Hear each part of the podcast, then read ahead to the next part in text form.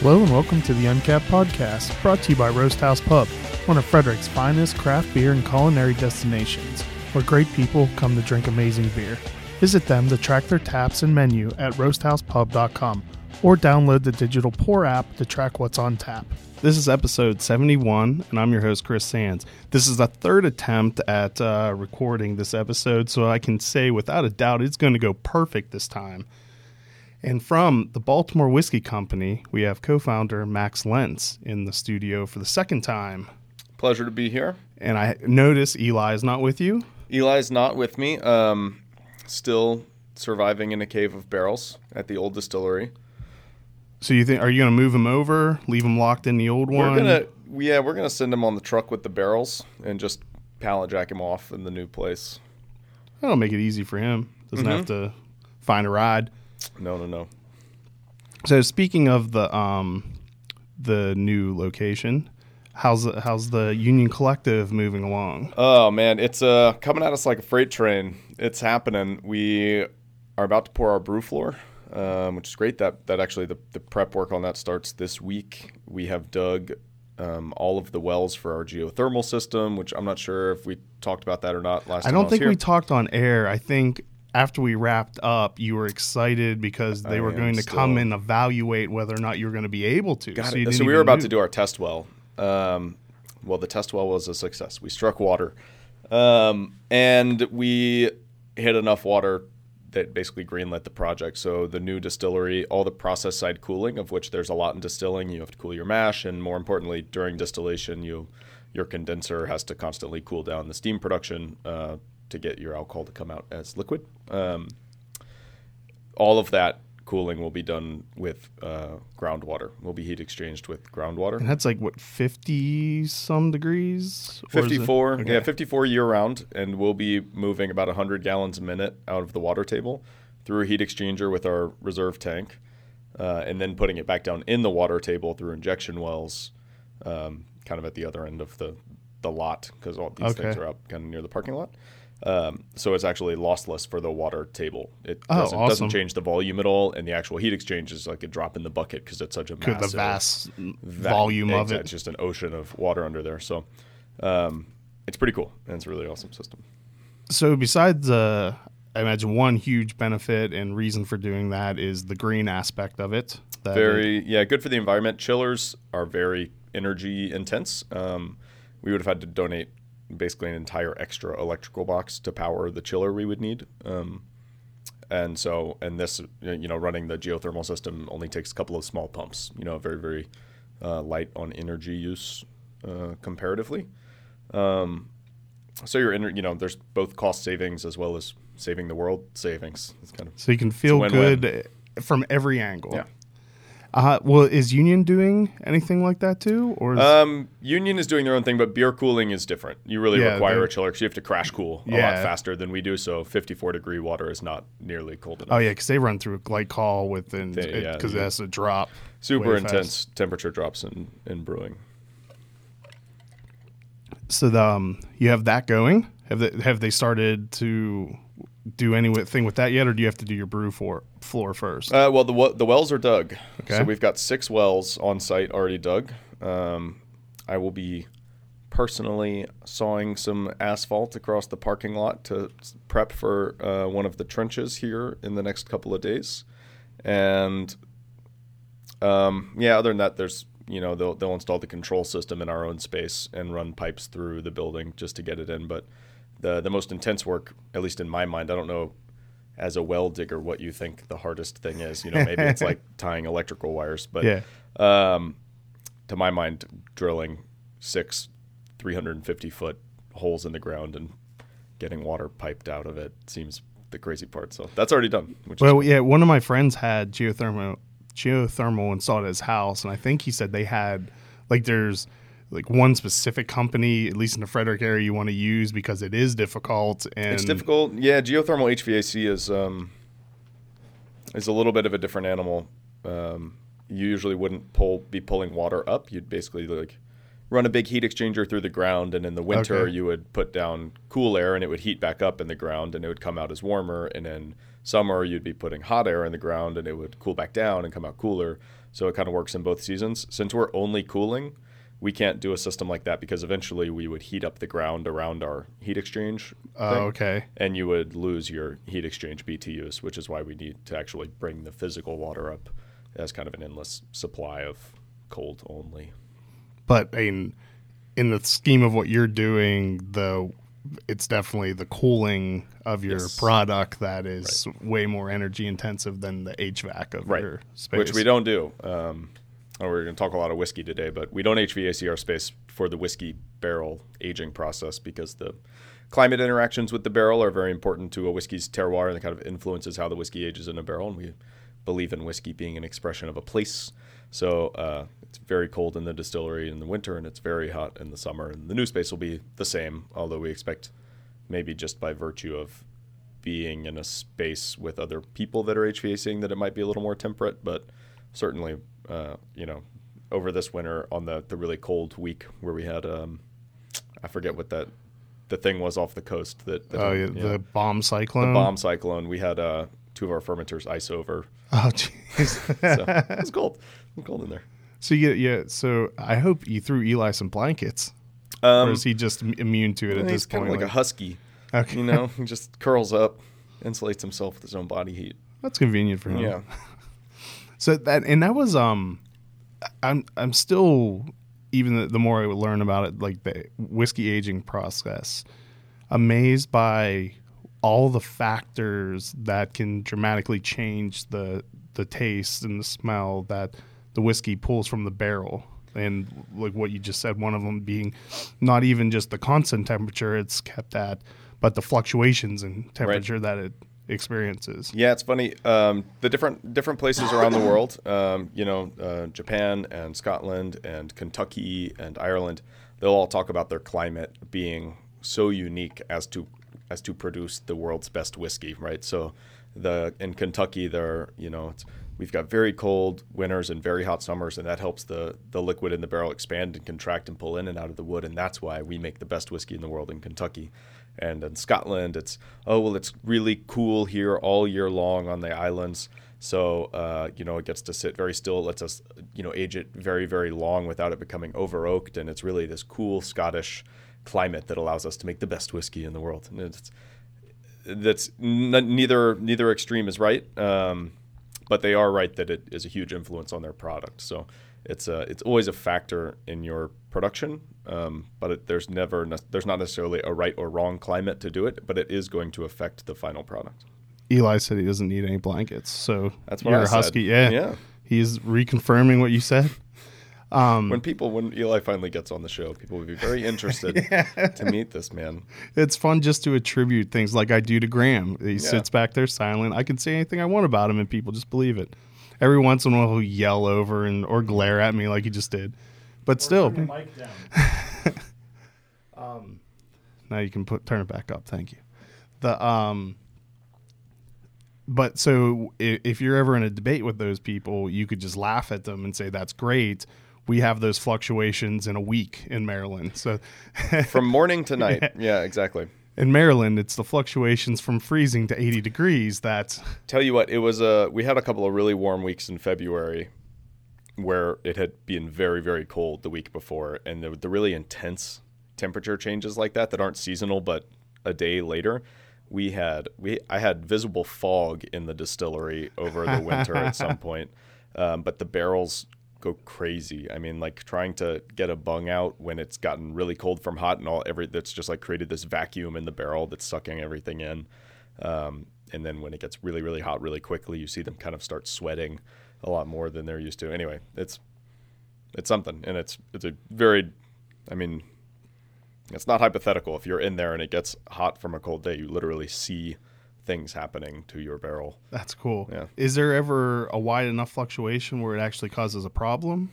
Um, is, I mean, barrels are not perfect ever. So we we've developed um, some coopering skills. Um, so Eli will go if on on days where it gets really hot. Certainly in the summer, every now and then you you'll find some leaks and go up there and have to repair them and use a little chisel to create a space and put a wood spile in there and stick it in and kind of close up the stuff. So there, there's a lot of maintenance. It's just kind of ongoing. One of those things. It's like laundry, you know. Just but once once they're swelled up w- with product in them, there's less likely that It's that- right. that So a when you get a dry barrel, when you get a dry barrel, you you typically want to fill it up with water for 24 hours Yeah. before putting whiskey in it, and then you put whiskey in it. And then when you first put water in it, you might see some really big leaks. Oh, when I Um, so I had, I had taken a bourbon making class, and once I, I removed the bourbon from the little three liter barrel I Mm-hmm. had, I didn't do anything with it. And then a few weeks later, I went to put um, something in it. it. Well, I was told to put water in it first, so. Um, and it was it was around the same time I had taken McClintock's whiskey making class, and they had told us with theirs too, just to Right. To get them to swell back up to put water in. I put them in those two, it, like a little bit of a leak here and there, but it swelled up pretty quickly. Right. the bourbon barrel one I had because it had been sitting in my house for I don't know how many months. I went to pour it in and I didn't look at it first. It just everything just poured instantly right back out. It had shrunk up so much. Yeah. So that one I soaked in water and then it swelled up. We yeah we've experienced with a few different soaking methods, but um, mean, we've tried this. We've like steamed barrels before and stuff, but yeah, the truth is even even after they're swollen, you put whiskey in them, they're they're good. Um, but then in a few months when it heats up, you'll go find some leaks in them as well. So um, yeah, normal typical stuff. Even when we get you know we've gotten some used barrels from Heaven Hill Distillery and, and a few other distilleries, and if you look carefully over them, you'll see their fixes. They- okay. You'll see little spiles and stuff coming out where they had to go in and chisel. And I know I think Buffalo Trace has uh, like hires part-time people to just wander around their uh, rick houses leaks. and look for leaks. And they're just leak finders. Have you talked to um, Free State Cooperage at all yet? Uh, we have absolutely. Um, Cool. yep. Are you are you plan are, are you we will use certainly, especially when they start doing the Maryland oak full-size Maryland oak barrels.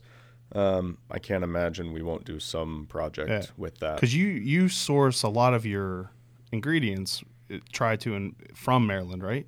Yeah, Maryland and surrounding areas. Uh, all our rye grain comes from Thurmont, and we get local apple juice for our brandy products. And, So I guess now you mentioned rye. This is a good time to talk about Talk rye. That's why I'm here. Everyone is, um, at least if the internets and social medias are accurate, people are Mm-hmm. looking forward to this. Yes. Um, a little worried that those are all Russian trolls. Yeah, We're just- we've got this a fake yeah, propaganda. it's a com- propaganda thing. I've hired Russia to hype up our whiskey.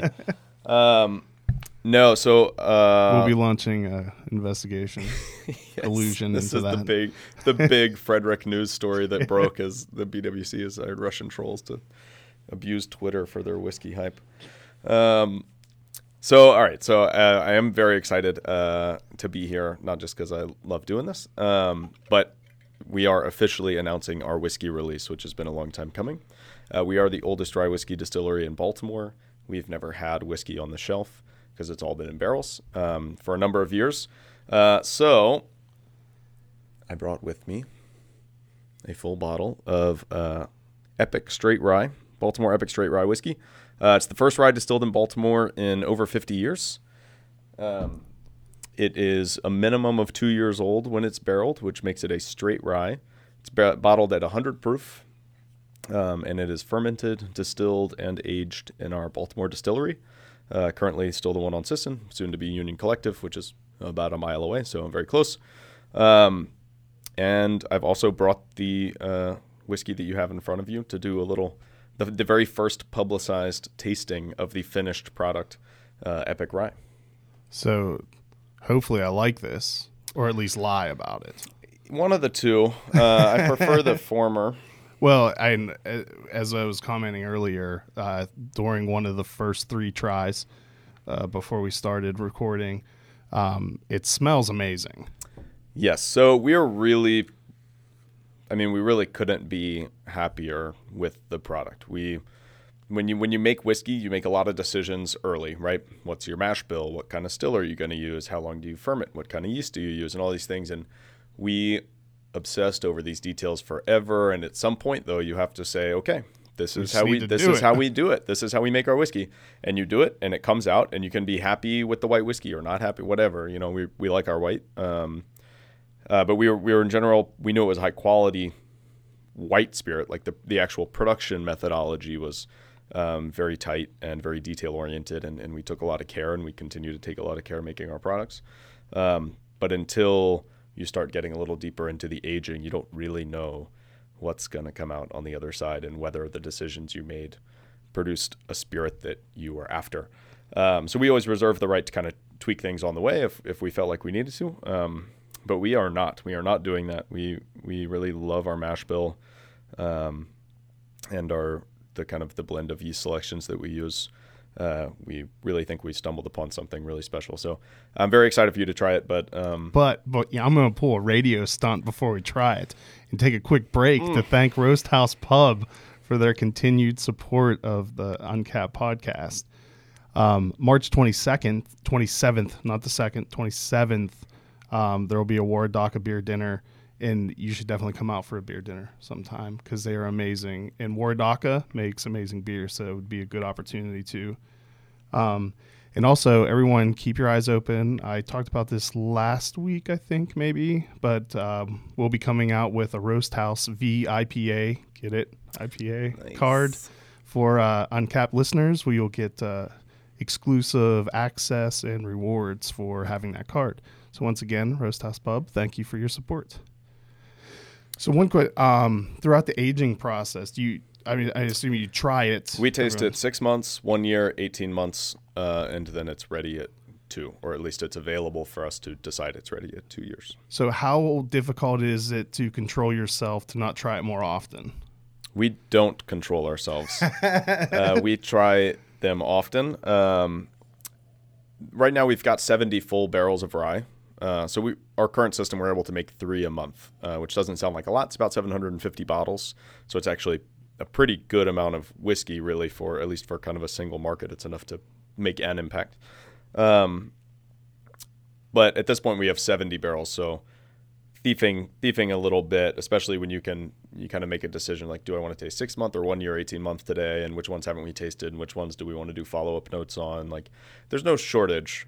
Like, there's no need to control oneself when it's just me and Eli, and sometimes uh, Ian and, and Eden, um, or kind of a guest of the distillery, and we want to do a guest tasting notes and stuff.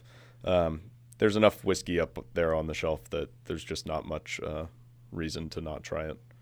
I think we should try it. I think we should try So it. not I mean- only is this this is the first time I ever drank out of a Glencairn, Oh yeah, and You've then the first I. I have been apparently, and this is the first straight rye that I believe I've ever had. Ooh. Not just Maryland straight rye. I think the uh, first only straight, straight rye. rye. Yeah, Interesting. because that has to, by definition, that has to be two years aged or older, right? Yes. Yeah, so Yeah.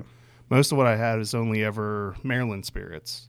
Um, I think maybe there was some in PA that I may have, but I don't think Okay. they were rye. Interesting. But you never had like Pikesville White Label or No, okay. All right. I'm, I'm Well, welcome to Rye Whiskey. Um, this is a super unique uh, mash bill and production process, right? We have a custom copper pot still that we help design so that the shape of your still always influences your spirit. Um, but a very unique mash bill. We use a very high malted rye content, um, and most rye whiskeys don't use malted rye at all. Uh, but we use a, a pretty sizable chunk, um, and a lot of our production methods are um, kind of taken from the tradition of the Scottish and Japanese distillers. A lot of kind of where we make our cuts and how we do our fermentations. Um, so it really does have a a malt whiskey influence, even though malted barley and malted rye um, don't have the same profile, but malt is a very kind of distinct thing. So, uh, very big tropical notes in there. You certainly get the vanilla, caramel, Yeah. and classic rye spice, the kind of cumin, cinnamon notes. it is really good. Um, thank you. Big.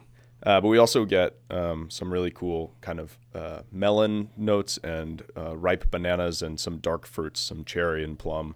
Um, so kind of a really nice fruity, uh, bold, young, high proof rye, which is cool. Yeah, it, it, even that that first uh, the first taste where you expect to get the most amount of burn and it's it's there, it's letting you know, but it's not it's not overpowering. But then the subsequent tastes were just so smooth. Yeah, it's really wonderful. Really cool, like maple syrup, um, honey on the palate. It's got legs. It's oily. It's viscous. It's definitely viscous. It's like slowly slithers its way back down the. Mm-hmm. Graham was looking at it longingly, I was so thinking, I thought I uh, would share. I want it back though.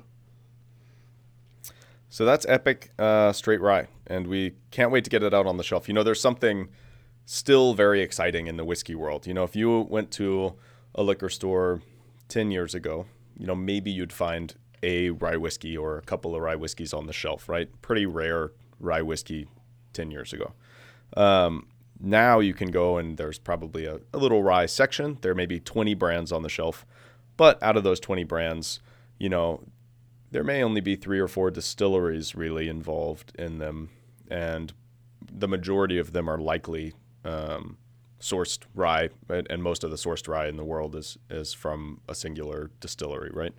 Um, so an actual new brand of rye that was distilled on a unique system that has a new mash bill that's done with a new yeast strain that uses kind of the, and then having a, a, proper age to it is actually still a rare and exciting thing for a whiskey person to find on the shelf. So yeah. um, having a really kind of new, fresh expression of rye um, that's kind of built from the ground up is still something to be excited about. So we're really excited about getting it out there, and we think and people uh, should be because this is is really really good. It's the other end of the equation, right? It has to be good, and and we're we're lucky enough to to have great whiskey coming out. So so how um how early in the aging process are you able to taste it and confidently say to yourself, okay, this is going to turn out we, good? Yeah, we were excited at six months. Um, we were, um, I'd say, cautiously optimistic at a year, and then the 18 month tasting, we we just let it all let all the emotion arise. we kind of we kind of knew at that point um, that we had done it, so to speak. Um, yeah, there's an interesting barrel aging is interesting, right? Because there's there's a few things that that barrels do, and not all of it is intuitive. So the obvious stuff is that barrels give flavor. There's they're charred on the inside, and it kind of um, breaks all the oak down and lets it release all this all the vanillins and kind of vanilla and this oak astringency character into the whiskey. So you kind of by addition you are flavoring your white whiskey with vanilla and oak and all these kind of things that whiskey tastes like.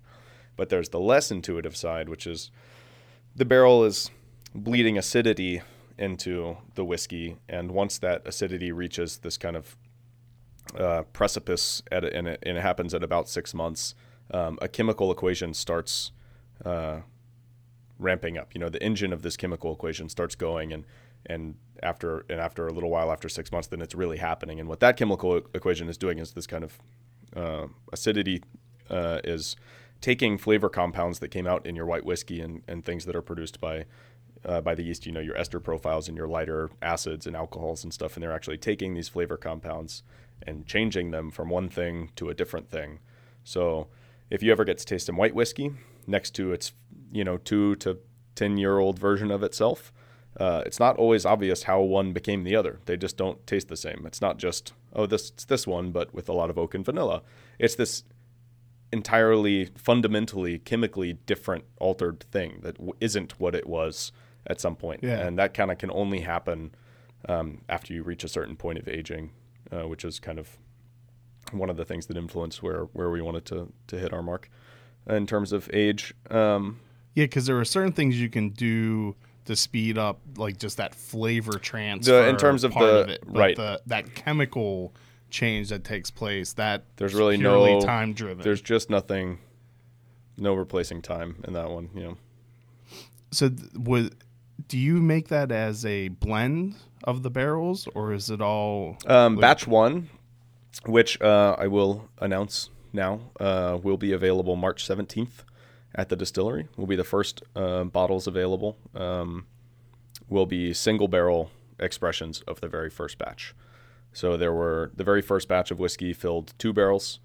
Um, those barrels will be emptied separately, bottled separately, uh, but those will be single barrel batch one expressions of Epic Rye, nice. and those will be the kind of commemorative bottling um, of the first rye distilled in Baltimore in, in, over half century, which we think is exciting and deserves a, a special bottling. So um, that'll come out March 17th. We're having a little party. We'll have some food. Uh, we'll have um, a caterer down there making cocktails with some of our spirits, which will be cool. Um, I think we're going to have some music. Um, all of the details, please check our Facebook in the next uh, day or two, and all of that will be up um, on Facebook. Uh, and then moving on, uh, since we do about you know two to four barrels a month, uh, the subsequent releases, which is mostly typical of all whiskey, will be blends of those barrels. So we're not sure whether we'll do quarterly releases and have it be a, a larger pool of barrels, or whether we'll do monthly releases. We'll probably play it by year a little bit in the first year or so. So now you're at the point where th- this will just be one of your steady products. Yes, right? I wouldn't be surprised if we sell out from time to time. Yeah. Um, but there's always going to be the next batch right around the corner. Awesome. Do you, do you have some that you're saving away to age longer, or would that really not Explicit, the explicitly speaking, we don't have those barrels yet. Um, in since we only make you know three barrels a month, uh, a typical way to develop an older expression would be to withhold about ten percent of your barrels Mm-hmm. every time you you're dumping barrels um, and age them up. But at three barrels a month, that's only like three and a half barrels a year. It's just not a Yeah. s- a, substantial amount. It's not not kind of worth withholding the whiskey. Um, so in the new space, when we start making you know 12 to 20 barrels a month, um, then withholding barrels uh, will make a lot more sense because we can hold enough back to actually start having a stock of older stuff. So we'd love to do, you know, either a five or a six year, and then out of that, maybe one day we'll have a, a 10 year out there. So what would that do to that though? Because I like It would be different. So rye, rye's an so not necessarily better, just different. Because like tasting that, I don't see like It's like not. I'm I'm definitely a novice when it comes to tasting whiskeys, but like I don't taste that and think like there's Needs more room. time. For, yeah, Right. This this needs improvement. I mean, it it is really good. So Well, that's one of the cool things about rye, um, and this is why why we do a two year straight ryes. Uh, young rye is almost its own category. People talk about young rye as a young, bold, aggressive rye because Okay. the rye grain still speaks. Um, it's not all covered up by the barrel. Uh, rye, to me, and I think I think it's fairly obvious um, to most palates, is that rye is a more interesting grain profile than corn, right? So corn uh, corn sugars, which are what you're fermenting in, in bourbon and corn whiskey, um, which I love bourbon and corn whiskey, are not particularly interesting as a grain.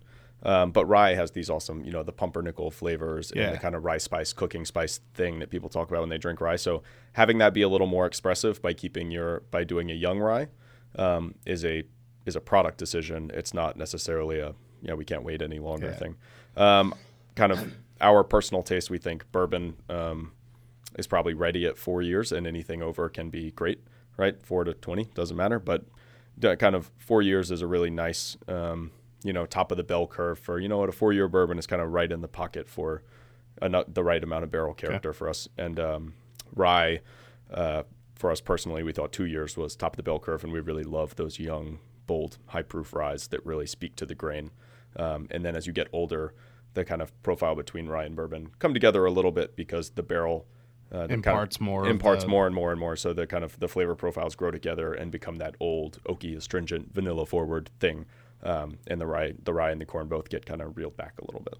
Yeah, and I, I think I I would then probably prefer a young rye because I like that, um, the spicy rye fla- characteristics that are there. Like that's why Yeah. I, that's why I like beer that's made with rye.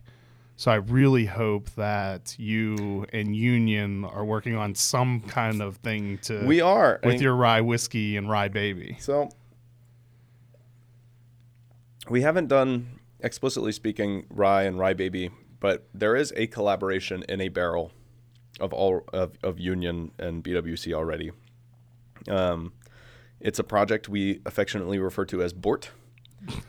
um, I don't know if I talked to you about this No. last time I went off the air, but so uh, Union essentially we're this is a project that's goes way back among the the founders of BWC, the Bort project.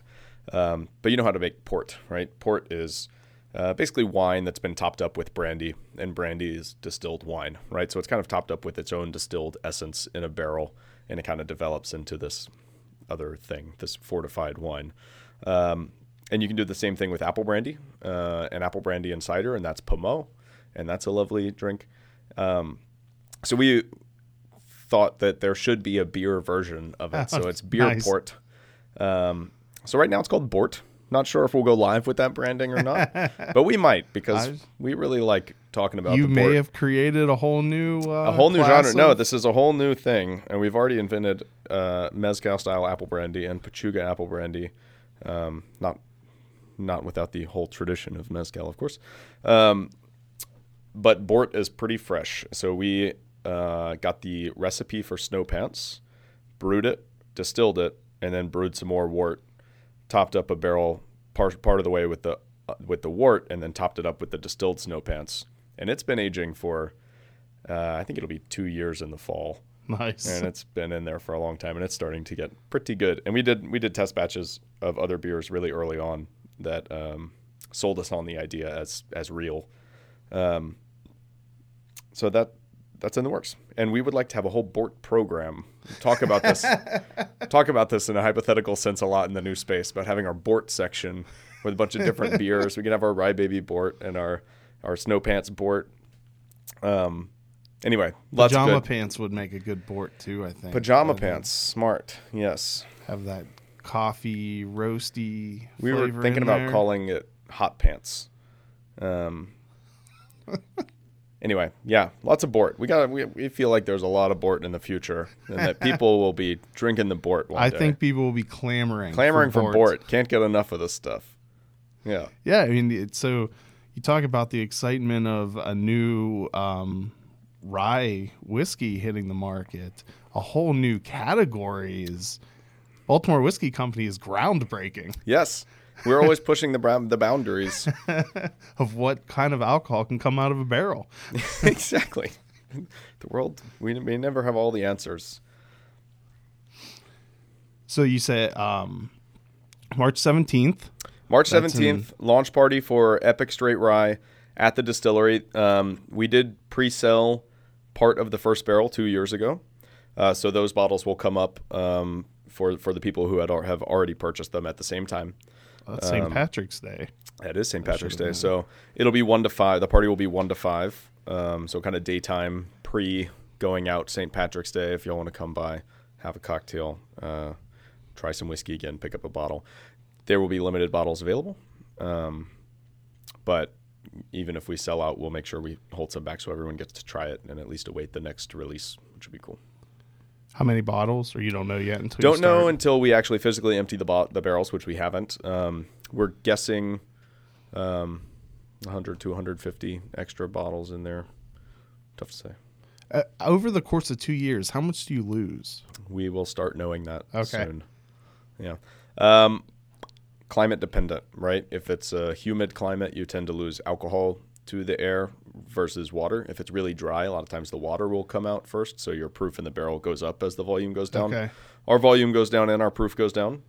Um, and we just once we've emptied say 10 barrels, we'll have a better understanding of our own company's equation based on our climate. Which will stuff. then change again after you a little bit, li- but, not as- presumably not, not really all that much because we'll still we still won't be HVACing. You know, we'll we'll have a ceiling fan and a wall fan, um, just to keep some some air movement in there in the summer, so we're a little bit more comfortable in the space than in the kind of the hot box that is BWC. Um, but it ought to be pretty similar. if I remember correctly, you only use 55. 53. Yeah, 53. Okay. You like the big ones. We like the big ones. Yeah, that's uh, for us. Um, to age it for a full two years, it's hard not to get over oaked with the smaller barrels yeah, because that that's where it- the um because that does imply more oak. yeah quickly. where the right. the ch- the ways that you can speed up the flavoring process, but Right. not the chemical process. Yep. Cool. so um, maybe not quite as exciting as the rye whiskey, but you do have some other stuff for us to try. And I do. talk I about. brought uh, brought a bonus bottle. Um, do you want your own glass of this? Okay.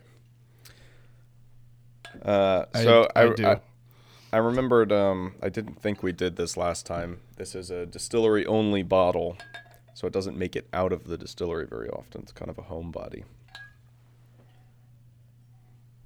But I thought one thing to taste wasn't enough. Uh, so, this is the Green is Gold apple brandy. So why is it uh, distillery only? Um, here you can check this out if you want. It's uh, it's just something we bottle once a year. So we only made 250 of those bottles this year, and we sell them until they're sold out. And then next year we'll do another. But it's a very cool product. It's actually it's kind of a very small Solera system, and in a Solera system, you never empty a barrel entirely. So say you had a line of five barrels, and you barreled af- out of the oldest one, you'd take half the barrel out, and then from barrel four, you'd move half that barrel to top up barrel five, and barrel three, you'd do that in barrel two, and you kind of move everything down the line, and then you top up the the newest barrel with new make, right? And you always barrel out of the old one, um, and then really big systems, you can kind of barrel out of whatever you want, but you always kind of fill upwards. Um, so we started this kind of very small. Uh, it's a three barrel Solera now. With two rye whiskey barrels, used rye whiskey barrels at the front, and then a French oak port barrel um, as the finishing barrel. So this, Not to be confused with Bort. not to be confused with Bort. This is a, a, a rare fortified wine. Um, a French oak port barrel. Uh, so this is a this is almost actually two years old at this point. Um, apple brandy. A we love apple brandy as a as a company, but apple brandy has a really long history in America as well, older than rye whiskey. Before rye whiskey, people were drinking rum and apple brandy. It was really one of the very first spirits distilled um, in America. So it's apple country. There's a lot of history that we are partaking in by doing apple brandy at all. It also, flavor profile wise, is not all that dissimilar to whiskey, right? It's it's defined. It, the barrel character is a big part of it. Um, you still get a lot of apple character in there, but it is kind of a caramel vanilla sipping spirit. Yeah. Um, that is not nice. unlike sipping on a whiskey. Just has this kind of fruit character to it. Um, so this is about two years old. I think this one's about 23 months. It was really very close to being a, a two-year-old proper, um, but really nice. And we think it's a, a very very strong example of American apple brandy, uh, which is a pretty fun thing to be doing. That also is really good. I like that. Do you want to try some, Graham? Yeah, the tiniest bit of extra sweetness from the port on there. You get some like great bubblegum flavors, um, some tannic apple peel stuff. Um, That's definitely. I was picking that up. Definitely. I'm horrible at tasting things and discerning like the individual tastes. Other than it's, a like, lifelong um, project. unless it's like a slap you in the face Right. taste because it's often like Oh, I'll listen- fireball. This there's I get a little cinnamon in there. Yeah. It's like I listen to some people describe what a beer tastes like, or a whiskey or something. I'm like, you're so full of it. It doesn't. now you're just saying words. Some of them are. You know, you hear people being like, you know, it tastes like fresh cut grass Yes. in the spring yeah. when it's been raining the day before. There's like, you know, a lot about the different kinds of grass you're smelling. Um, and there's some, there's just kind of come tr- some truth and and some, you know, floral uh, language used in the thing. But I will say that you get better at tasting as you d- devote effort to it. Um, picking out notes, we still every time we do a barrel taste at six months, one year, eighteen months, we record the tasting notes. We go through them and we we don't talk about them, and then we go through them and we've started to match notes better as we've gotten better at nosing and tasting. And part of that's just understanding our own spirits. But yeah, definitely pick up the the added sweetness. It doesn't have that that spicy. Right. those There's no sugar, and- but the kind of being a, finished in the port barrel, like a sherried Scotch, pulls just that um, that fortified wine sweetness a little bit, and French oak just imparts a really nice uh, note in there. So is um was apple brandy is that because of the abundance of apples and then the high sugar content that apples have that they were Uh, they it's easily in? fermentable, right? People have been fermenting apple juice forever. Um, that's a bit of an exaggeration, but you get the idea. Yeah, But close it's enough. like wine, right? Of course, they're distilling wine into brandy because there's so much wine and Yeah. there's grapes and people grow them and they drink them. Um, and yeah, people were growing growing apples. Uh, Johnny Appleseed was actually traveling the colonies, teaching people to grow apples so that they could make apple brandy.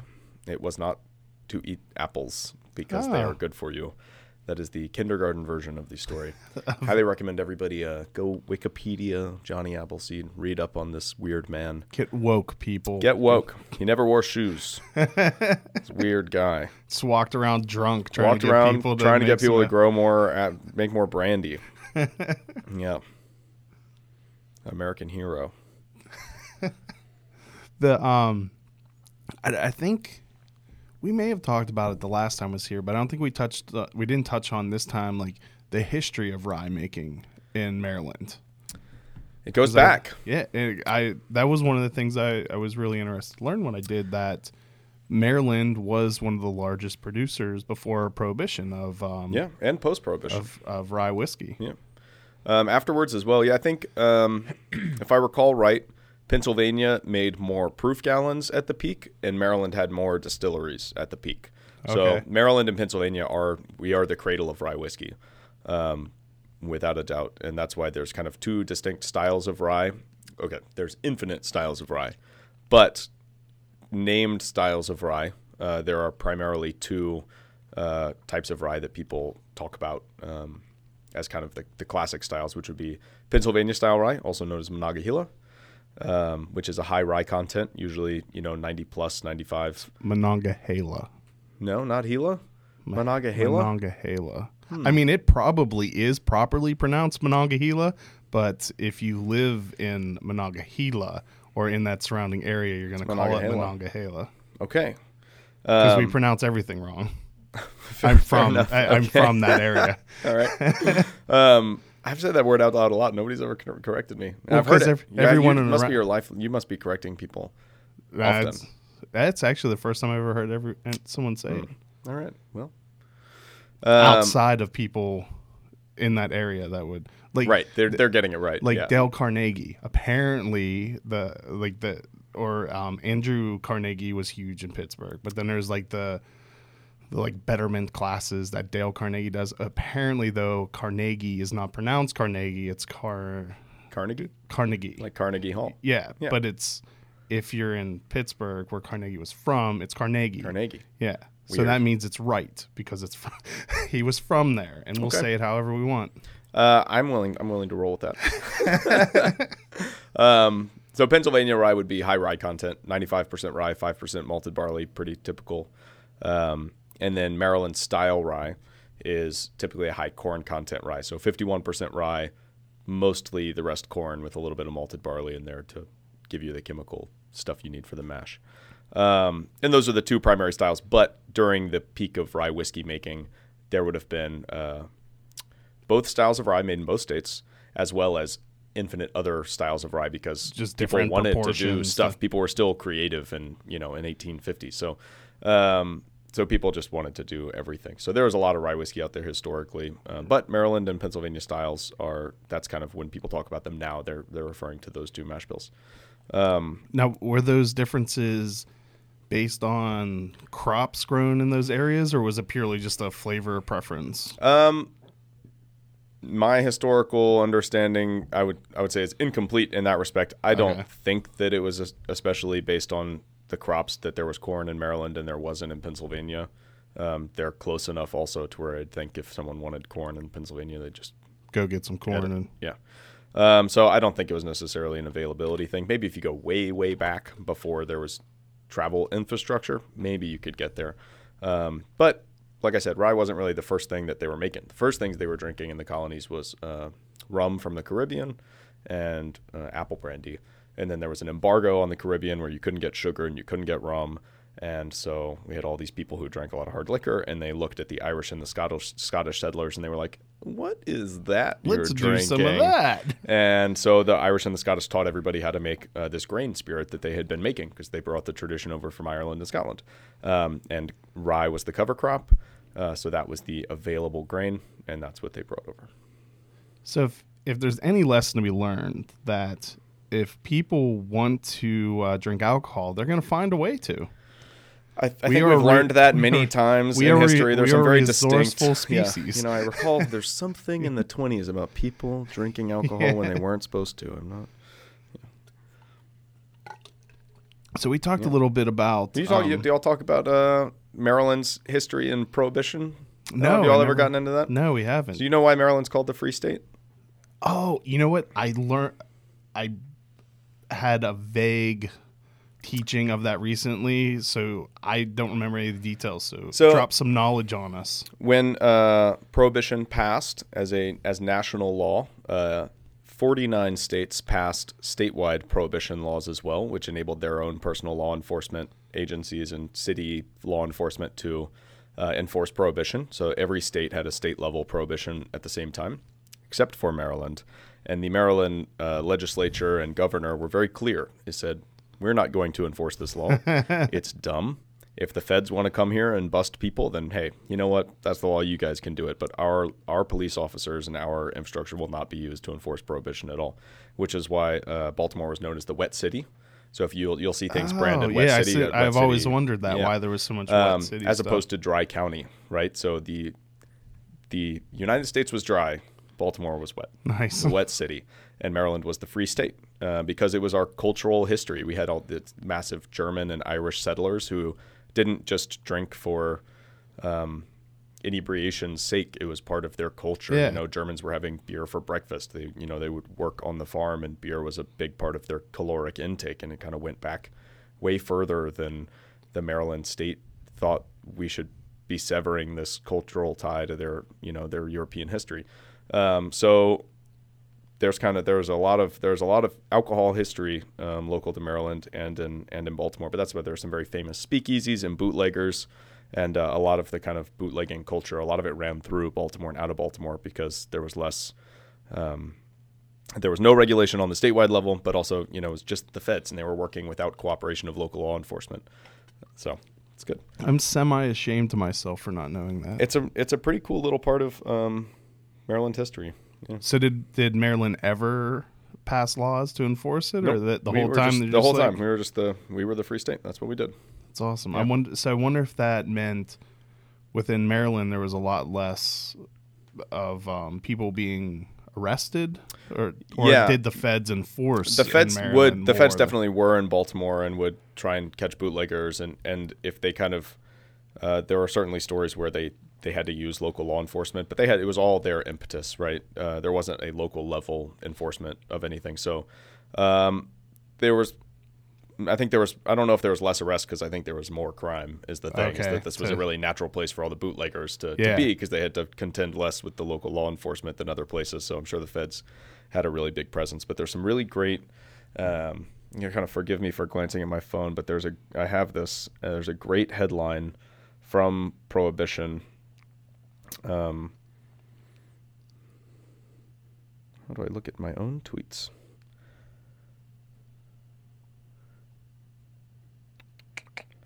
It's so weird to think Okay. that, that they like that at a time that there was enough people who were against drinking that it was completely outlawed. It's um, the story of it is great.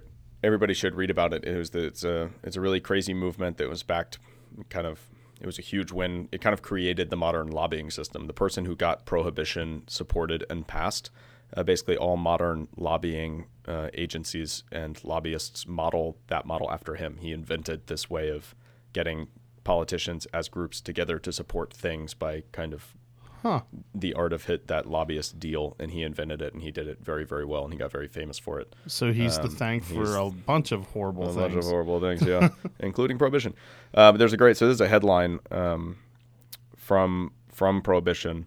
Uh, mob in Baltimore attacks dry agents. Crowd of 500 wields axes on autos and hurls bricks at 16 federal men on raid. I mean, that could have been last week, though. True. Well, uh, Baltimore has another name, which is Mobtown. Yeah. And it was given the, the name Mobtown, I, I believe, by the Baltimore Sun um, in like the 1800s because Baltimoreans were so quick to form mobs um, and and riot. You know, there's like stories of you know the banker closed the bank and screwed all of these people. So they formed a mob and tore the front of his house off. You know, and it's like I mean, there's just a million stories, but that's that's where the the name Mobtown comes from. Um, Nice. so yeah, the storied history, Baltimore, Free State, Wet City, Mob Town, and it all it all kind of has great stories behind it. Um, but this particular story was like two, it was like bootleggers loading up two trucks, and feds tried to bust them, and then all of a sudden there were 500 Baltimoreans hurling bricks, trying Like, to "Oh, trying no, to help them get don't." away. exactly. Oh, that's hilarious. It's so. Um, do you have anything else you want to tell us about? Um, man, that's uh that's about it. Um, please come try our whiskey. Uh, we're really excited to finally get it out. Um, we we feel like we took the long road. We really do our best not to kind of cut corners, and, and we really want to do special products, and we just can't wait for people to try the whiskey. So Yeah. March 17th, um, from 1 p.m. to 5 p.m., we will be tasting. We'll be selling the bottles that are available. There'll be food. There'll be cocktails with our other spirits. Um, hopefully the weather cooperates, cooperates, but it doesn't matter. We'll be there if it doesn't. We're just going to be there.